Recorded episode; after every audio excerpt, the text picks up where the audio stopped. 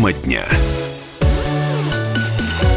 Возвращаемся мы в прямой эфир радио «Комсомольская правда». Меня зовут Валентин Алфимов. Говорим с вами на главные темы этого дня. Итак, друзья, у меня для вас есть две новости. Хорошая и плохая.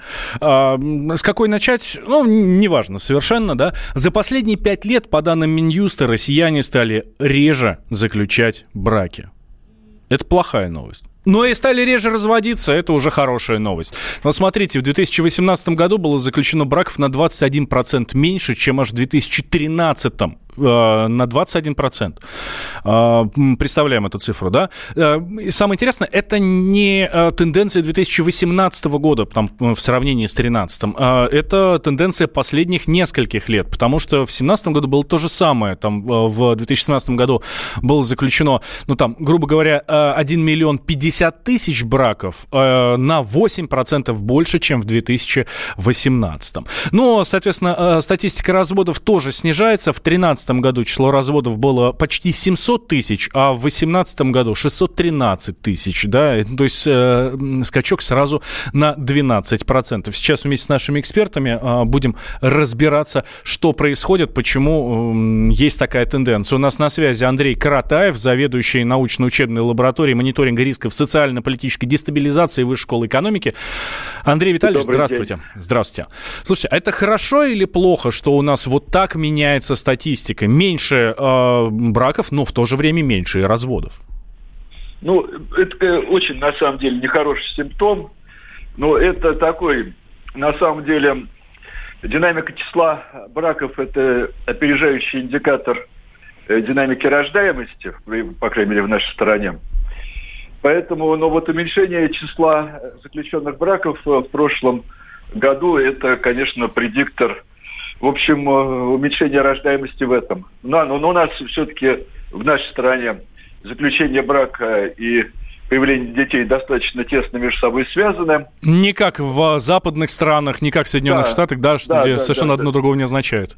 Ну да, да, да, да. Ну, а, а чем дальше ну, в Европе на восток, то есть уже в Румынии, в Болгарии, скажем, там уже достаточно э, тесная привязка. Ну, в принципе, на самом деле и в Южной Европе там да, тоже такая привязка есть. Но это вот на северо Западе Европе там в меньшей степени привязана, где-нибудь в Исландии и так далее. Но, но у нас привязка довольно э, серьезная, и поэтому, в общем, это довольно четкий индикатор, что, что, что к сожалению, в этом году следует, как это не печально, ждать э, продолжения падения рождаемости. К сожалению, здесь уже поделать ничего нельзя, потому что те дети, которые появятся на свет там через месяц, два, три, они уже, в принципе-то, э, уже есть. И вот это уже исправить довольно сложно, поэтому но, вот это очень печальный индикатор, но это вот э, знак бедствия, показатель того, что принятых пока мер поддержки рождаемости совершенно недостаточно. Э, ну и как-то, кроме того,